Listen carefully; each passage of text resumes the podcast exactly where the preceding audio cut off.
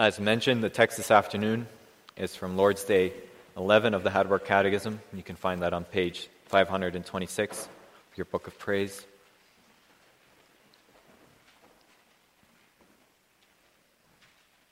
Having just discussed the Apostles' Creed and what it has to say about the first person of the Trinity, it now moves on to the second person of the Trinity, God the Son, and our redemption.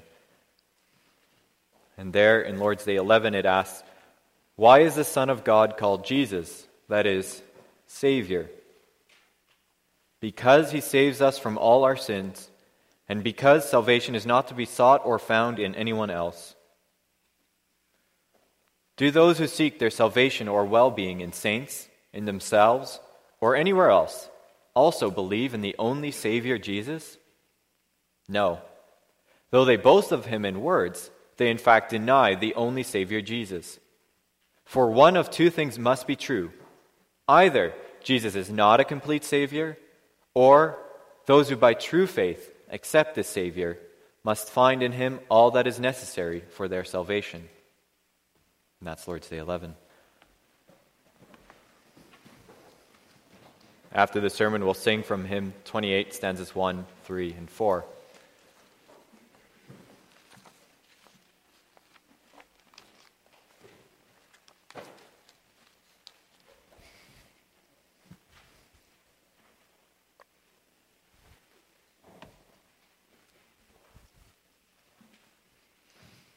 Beloved congregation of our Lord Jesus Christ, who is Jesus? Depending on who you ask, you might receive very different answers.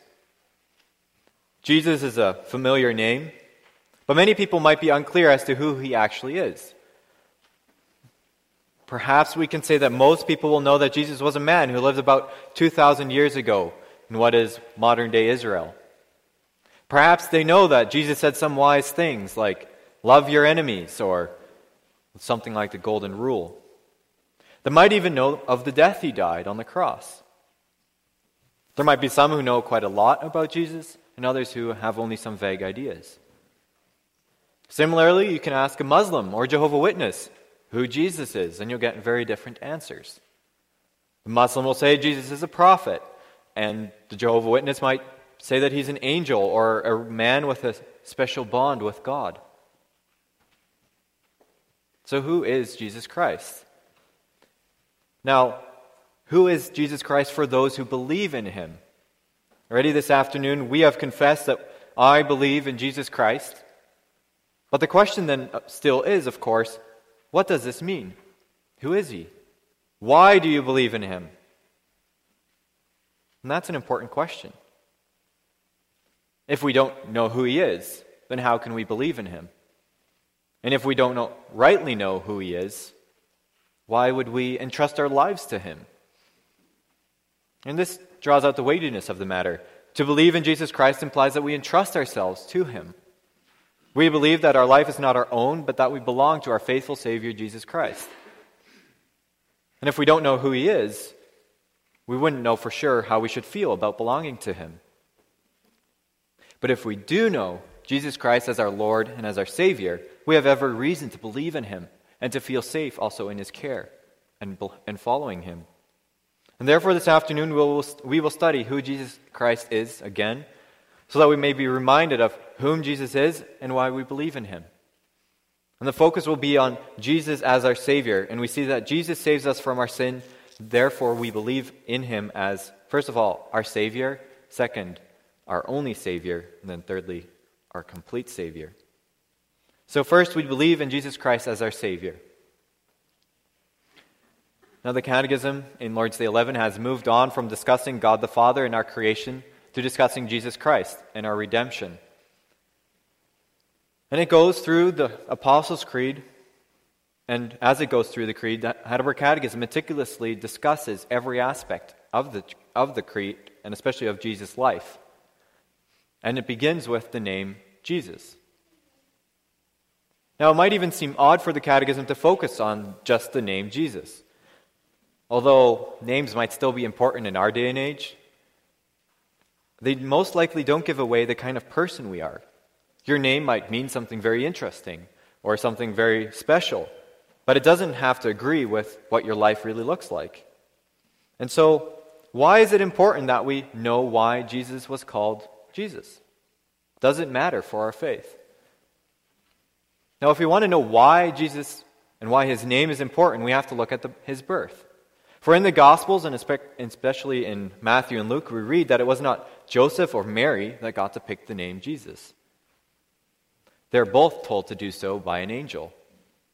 And so it was God Himself who chose the name Jesus for this child. And therefore, the name has to be something important. Matthew gives us the explanation that is given to Joseph.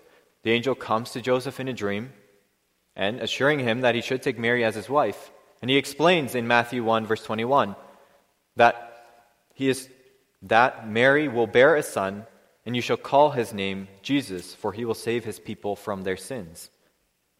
So from the very beginning, God calls this child Jesus because he is the Savior. He's going to save his people. And the name itself means something like the Lord saves or the Lord is salvation. So in Jesus' case, the name is not just a name, but it's, it's a promise.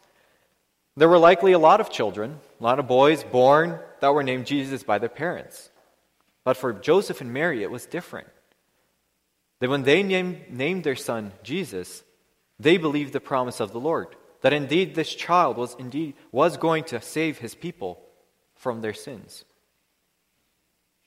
We also have other Bible stories that show us that when God names or renames someone, there is a certain expectation or even anticipation.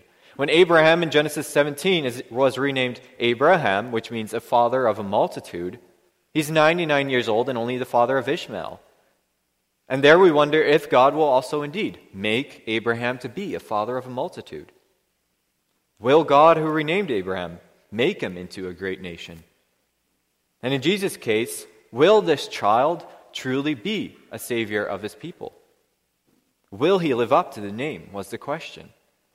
And in the Gospels, they continue, and, and we see indeed that Jesus truly was the Savior.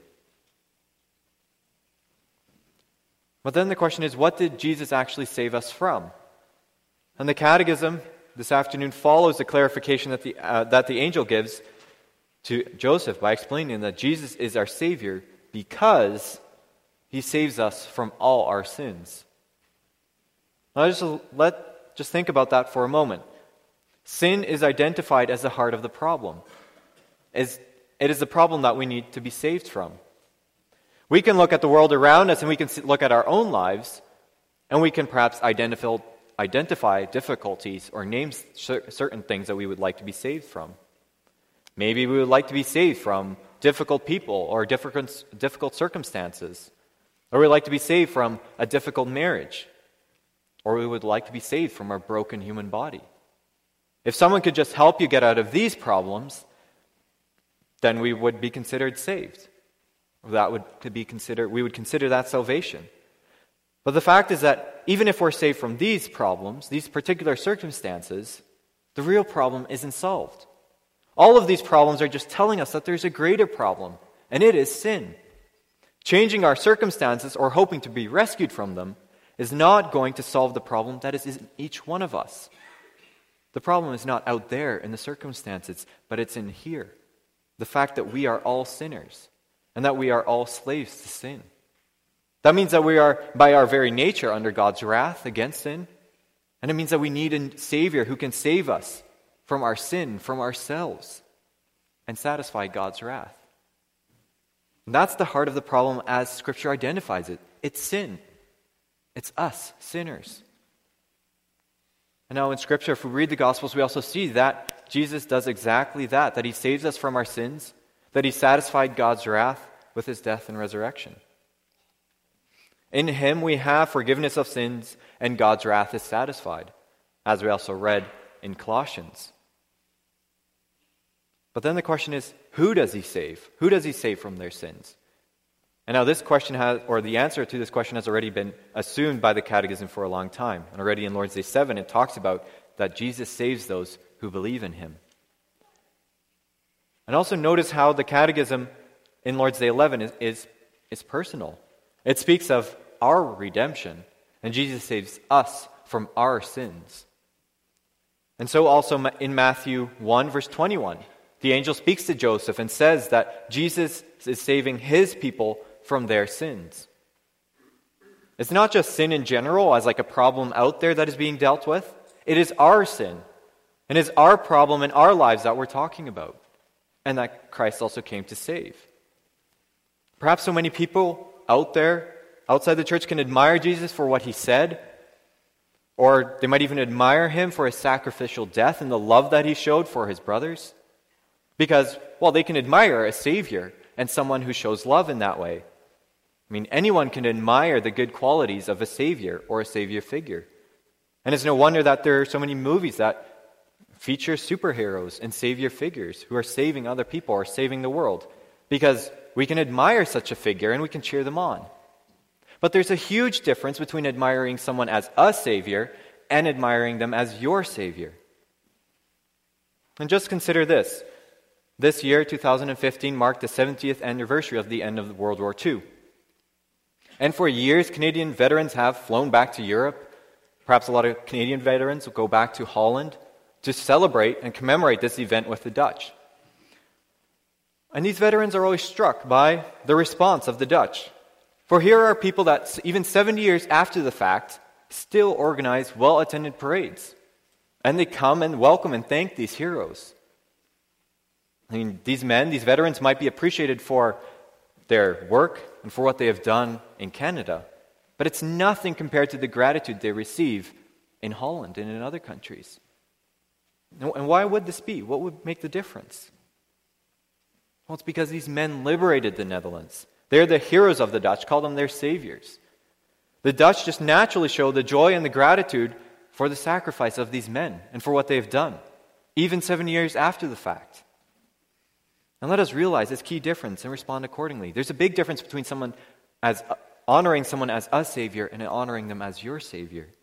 Jesus is not just a savior, he is our savior. And he came to save God's people from God's wrath. And because of this, we know that there is salvation from sins. And we know that this is for us who believe in him.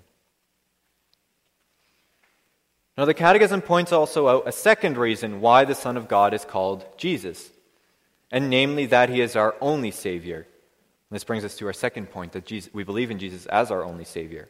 And the Catechism says, and because salvation is not to be sought or found in anyone else. He is the only one who can actually be called Savior, who can legitimately be called Jesus. And this leads to the next question in the Catechism do those who seek their salvation or well being in saints, in themselves, or anywhere else also believe in the only Savior, Jesus? And the Catechism realizes that we, sinful human beings, do not readily seek our salvation and our well being in someone else or in Jesus Christ. In most cases, we're hesitant or at least cautious to just trust one Savior and to giving our lives to Him. We might want to have a backup plan or at least some extra sense of security or insurance that gives us a peace of mind. And in most cases in life, we're right to take extra steps, extra precautions to, to make sure that we are safe or secure. When we save files on a computer, we make sure that we back them up just to have that peace of mind and that extra security. But do we have to do something like that for our salvation? Or can we depend on Jesus Christ? Alone. And the Catechism will go on to mention that, yes, we have to save Jesus Christ, or believe in Jesus Christ as our only Savior.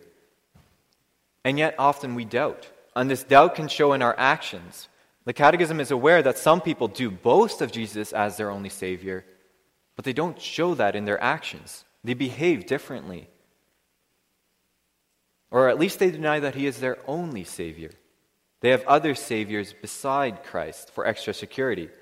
So the fact is that we might believe in Jesus Christ, our Savior, but with, when we struggle with unbelief, we will doubt that believing in Him is actually enough.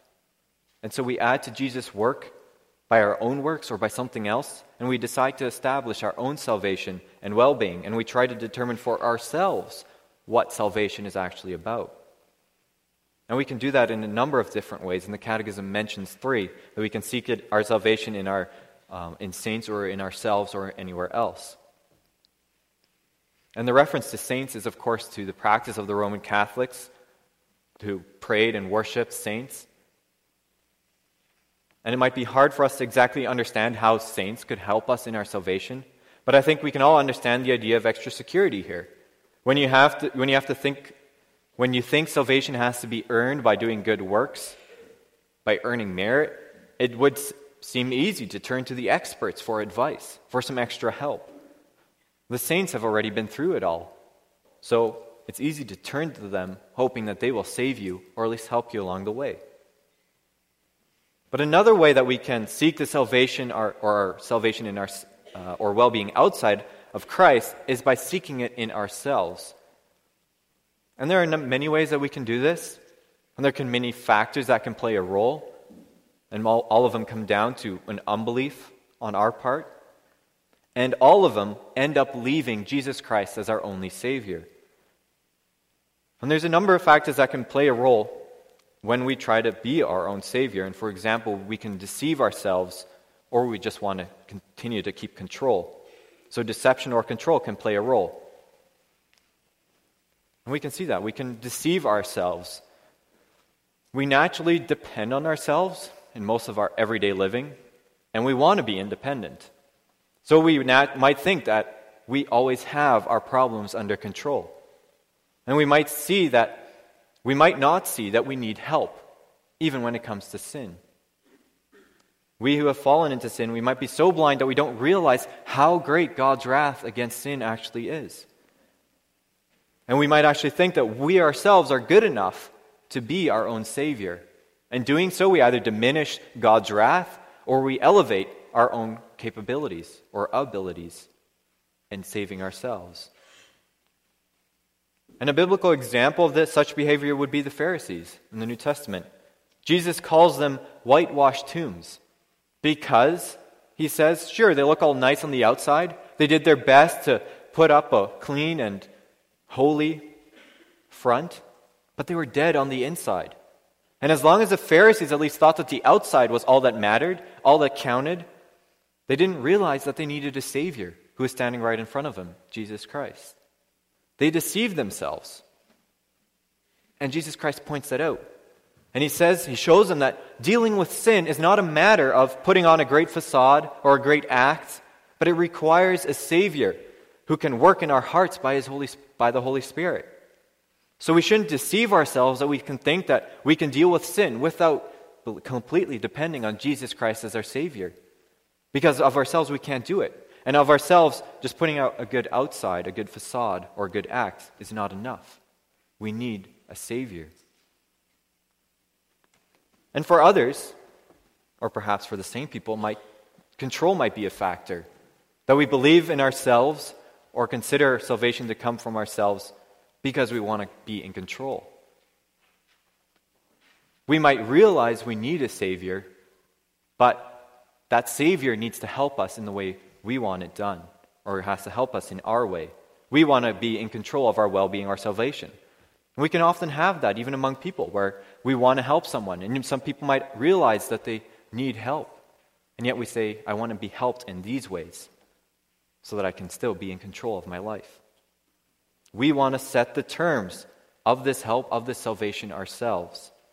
And can, the thinking can be that, sure, God can help me, but he has to do it as I like it.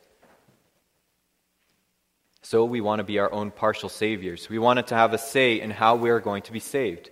We want to feel like we have a handle on our salvation, something to control and influence instead of handing ourselves and delivering ourselves over to Christ in faith.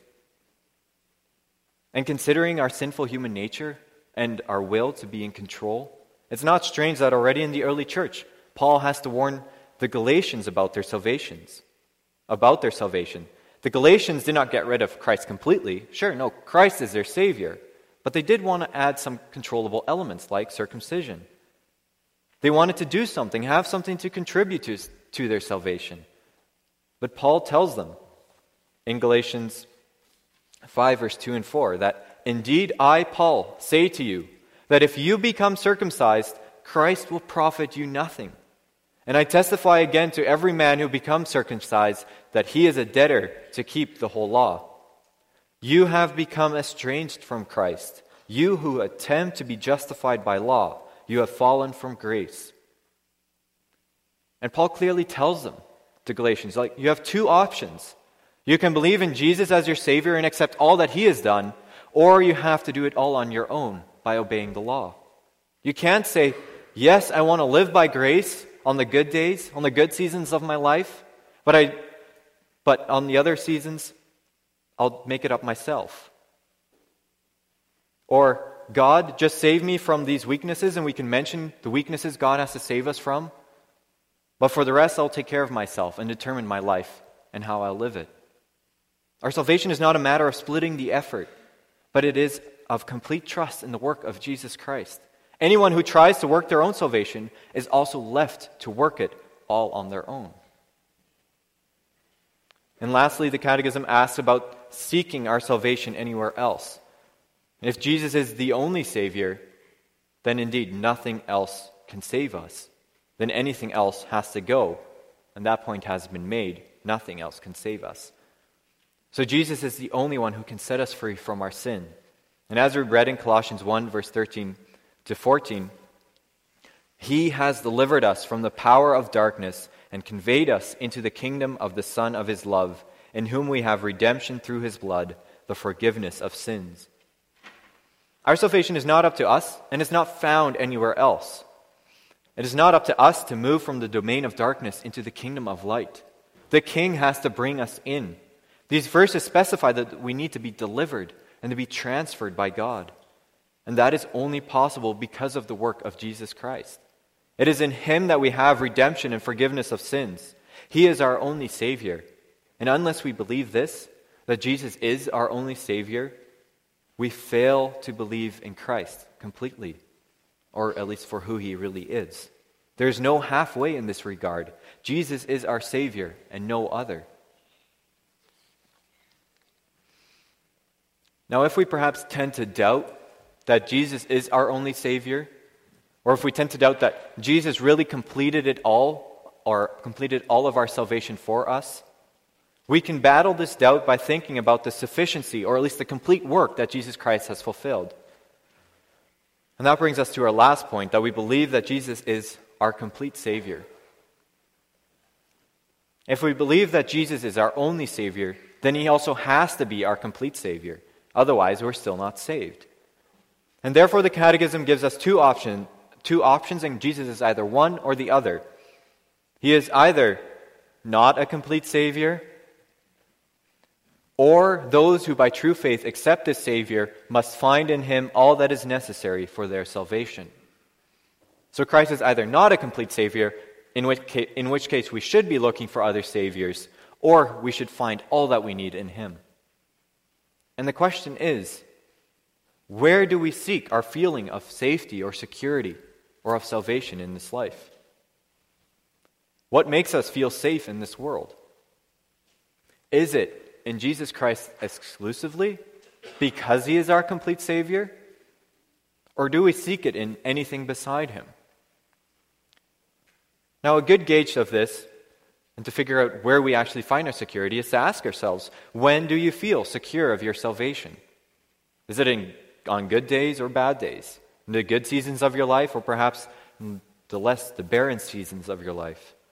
When you're active and busy, or when you're wondering what you should be doing? Now, to be fair, feelings can be deceiving.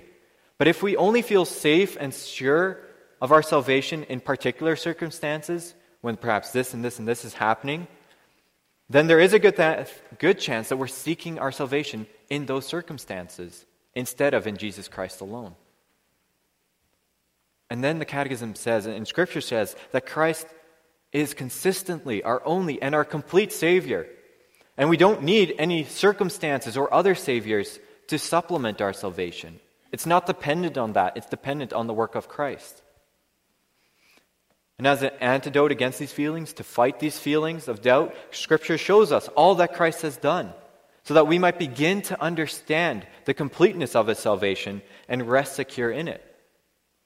In the passage we read from Colossians, Christ is exalted as the one that might that is preeminent in everything.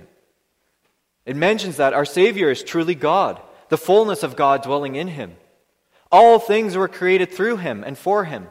All things in this world hold, hold together because of him, so that when he came to save us and pay for our sins by his blood, he truly could reconcile all things to himself.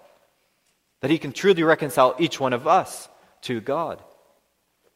That God sent him to reconcile in himself all things to, to himself, whether on earth or in heaven. And throughout these verses, we read every verse just points to Christ as the most preeminent, as the most glorious Savior, the one who sits on the throne right now. There's forgiveness of sins and redemption for those in his kingdom. Through his blood, we have peace with God. And as head of his church, Christ will continue his work, and in the end will present us all, all who believe in him, as holy and blameless before God, his Father. Who else would be able to bring his church to himself who else would be able to be our complete Savior if it's not the one who now has complete power?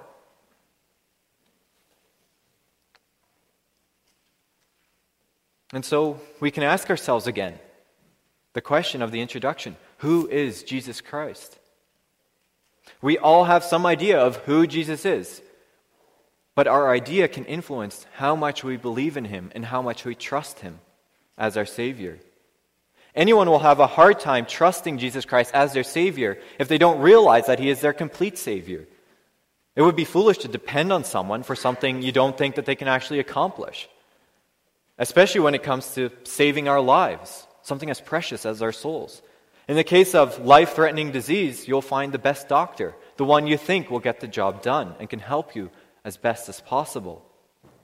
And so, also, we need a Savior that we can trust with our whole life. And in order to counter any doubt we might have of our Savior, we need to continually look to Jesus Christ and see that He is our complete Savior. And so ask yourself what do you seek in this life? What is most important that you seek and you can't find in Christ? John Calvin asked this question. He wrote a paragraph in his Institutes, going through all of Christ's life, showing how he truly is a complete Savior. And I paraphrase here, but he wonders Do you perhaps seek a Savior who is gentle, gentle and humble and cares for his people? Well, then look at Christ's birth and look at how he had mercy on the lost people of Israel. Are you looking for true redemption? That someone has actually paid for your sins that you have committed and has paid for the hurt that you have, that you have done? Then look at Christ on the cross. Are you afraid of the condemnation that awaits you because you find yourselves guilty to be to have committed sins against the most high? Then think of Christ who was condemned and executed in your place.